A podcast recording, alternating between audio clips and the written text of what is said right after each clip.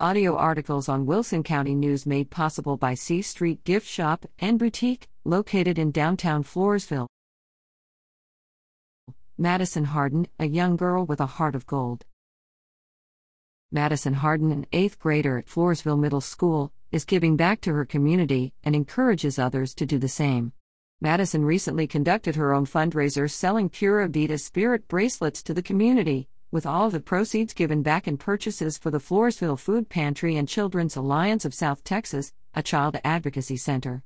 Madison was able to raise $500 to purchase lots of goodies for her community.